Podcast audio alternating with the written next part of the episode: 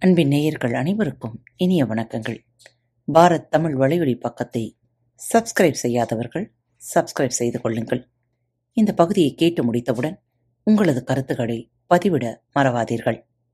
உங்களுக்கான இமெயில் முகவரி கீழே உள்ள டிஸ்கிரிப்ஷன் பாக்ஸில் கொடுக்கப்பட்டுள்ளது. நன்றி.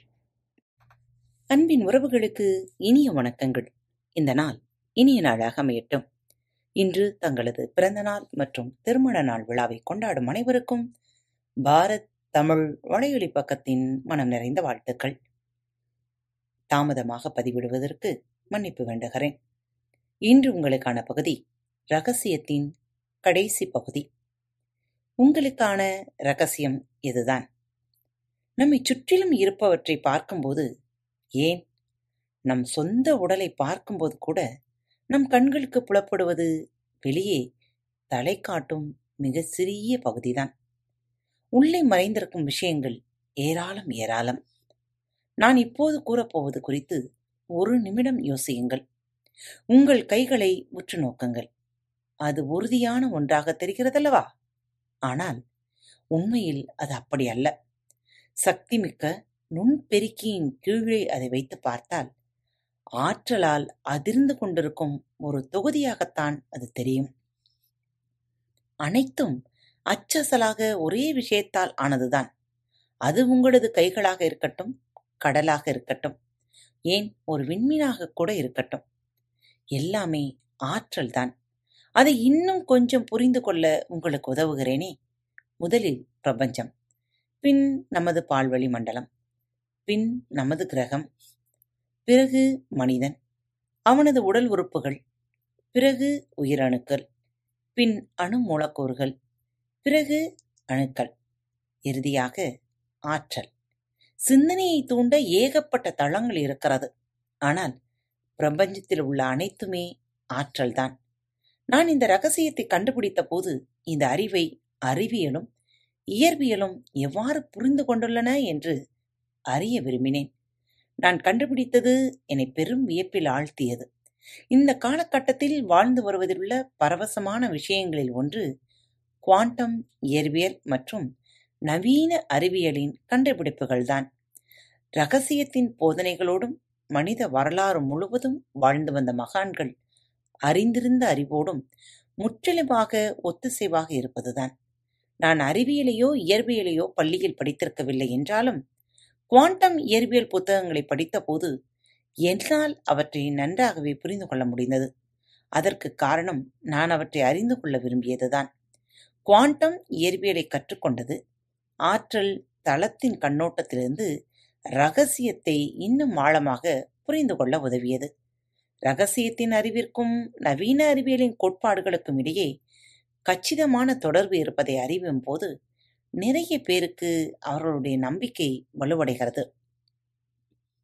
நீங்கள் பிரபஞ்சத்திலே சக்தி வாய்ந்த ஒளிபரப்பு கோபுரமாக விளங்குகிறீர்கள் என்று நான் முன்பு குறிப்பிட்டிருந்தேன் அல்லவா? அதை இங்கு விளக்குகிறேன். எளிய வார்த்தைகளை கூறுவதானால் ஆற்றல் ஒரு குறிப்பிட்ட அலைவரிசையில் அதிர்கிறது. நீங்களும் ஆற்றலின் ஒரு வடிவமாக இருப்பதால் நீங்களும் ஒரு குறிப்பிட்ட அலைவரிசையில் அதிர்வுறுகிறீர்கள் உங்களது அதிர்வலையை நிர்ணயிப்பது குறிப்பிட்ட நேரத்தில் நீங்கள் என்ன நினைத்துக் கொண்டிருக்கிறீர்கள்? என்ன உணர்வுகளை வெளிப்படுத்திக் கொண்டிருக்கிறீர்கள் என்பதுதான். நீங்கள் விரும்பும் அனைத்து பொருட்களும் ஆற்றலினால் ஆனதால் அவையும் அதிர்வுற்றுக் கொண்டிருக்கும்.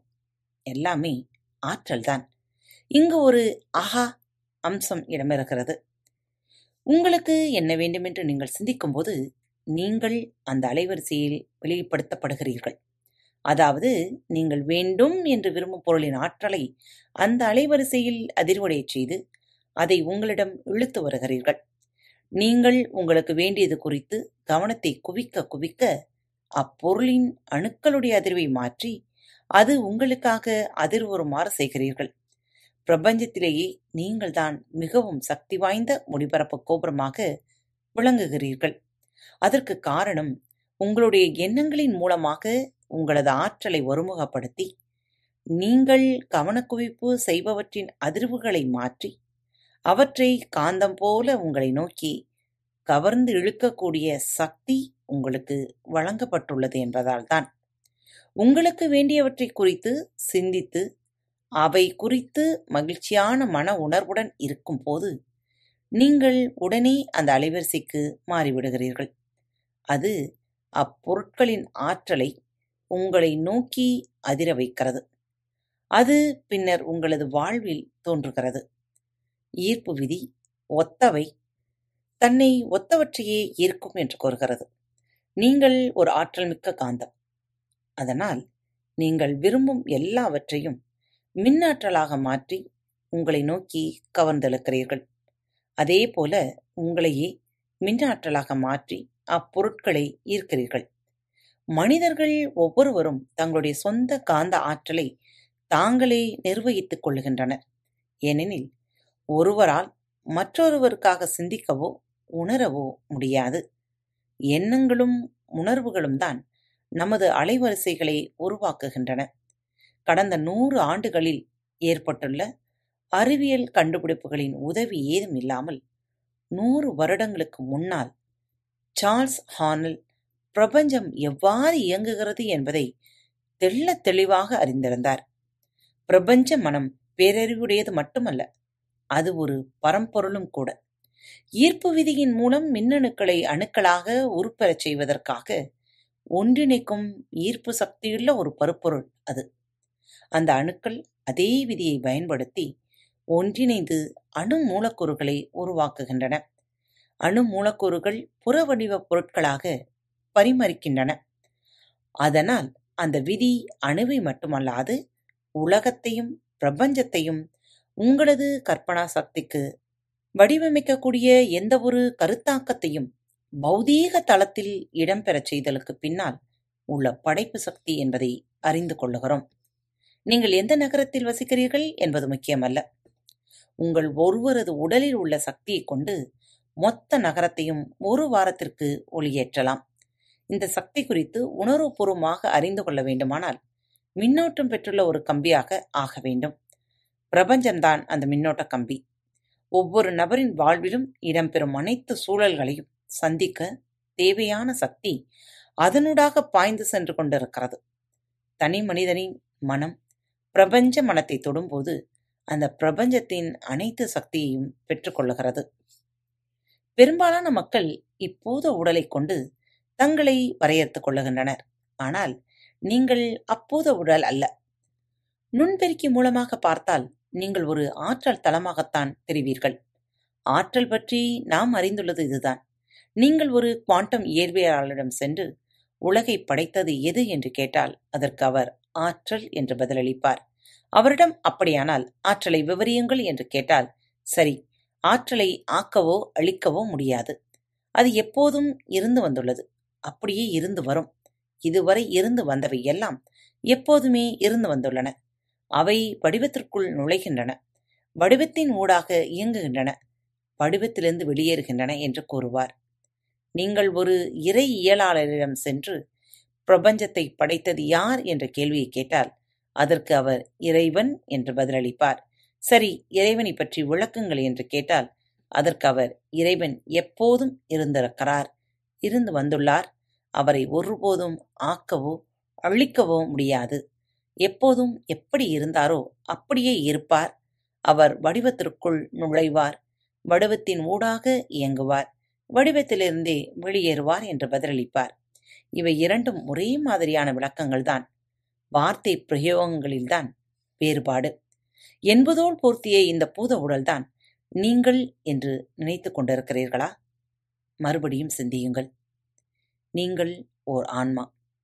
மாபெரும் சக்தி வழியில் இயங்கிக் கொண்டிருக்கும் ஒரு ஆற்றல் தளம். இவையெல்லாம் எப்படி உங்களை ஒரு ஆன்மாவாக ஆக்கிவிடும்? என்னை பொறுத்தவரை இந்த கேள்விக்கான பதில் ரகசியத்தின் போதனைகளின் ஒப்பற்ற அம்சங்களில் ஒன்றாகும். நீங்கள்தான் ஆற்றல். ஆற்றலை அழிக்கவோ உருவாக்கவோ முடியாது. ஆற்றல் தனி வடிவத்தை மட்டுமே மாற்றிக்கொள்ளுகிறது உங்களது மெய்யான சாராம்சம் உங்களது புனிதமான ஆற்றல் எப்போதுமே இருந்து வந்துள்ளது. இனியும் இருந்து வரும். நீங்கள் ஒருபோதும் நீங்களாக இல்லாமல் போக முடியாது. மனத்தின் மிக ஆழத்தில் இதை நீங்கள் அறிவீர்கள். நீங்கள் இல்லாத நிலையை உங்களால் கற்பனை செய்ய முடியுமா? நீங்கள் உங்கள் வாழ்க்கையில் கண்டறிந்து அனுபவித்த அனைத்தையும் எப்படி இருந்தாலும் நீங்கள் இல்லாத நிலையை உங்களால் கற்பனை செய்ய முடியுமா? முடியவே முடியாது. ஏனெனில் அது சாத்தியமே இல்லை. நீங்கள் அழிவற்ற ஆற்றல். என்ன நேயர்களே நீங்கள் ஆற்றல் நீங்கள்தான் காந்தம். உங்களால் எதையும் கவர்ந்து இழுக்க முடியும். நல்ல எண்ணங்களோடு நன்றி நிறைந்த உணர்வுகளோடு இன்றைய நாளை துவங்குங்கள். இன்றைய நாள் இனிய நாளாக அமையட்டும். மீண்டும் ரகசியத்தின் தொடர்ச்சியை அடுத்த வாரம் புதன்கிழமை கேட்கலாம். மீண்டும் உங்கள் அனைவரையும் சந்திக்கும் வரை உங்களிடமிருந்து விடைபெற்றுக் கொள்வது உங்கள் அன்பு தோழி.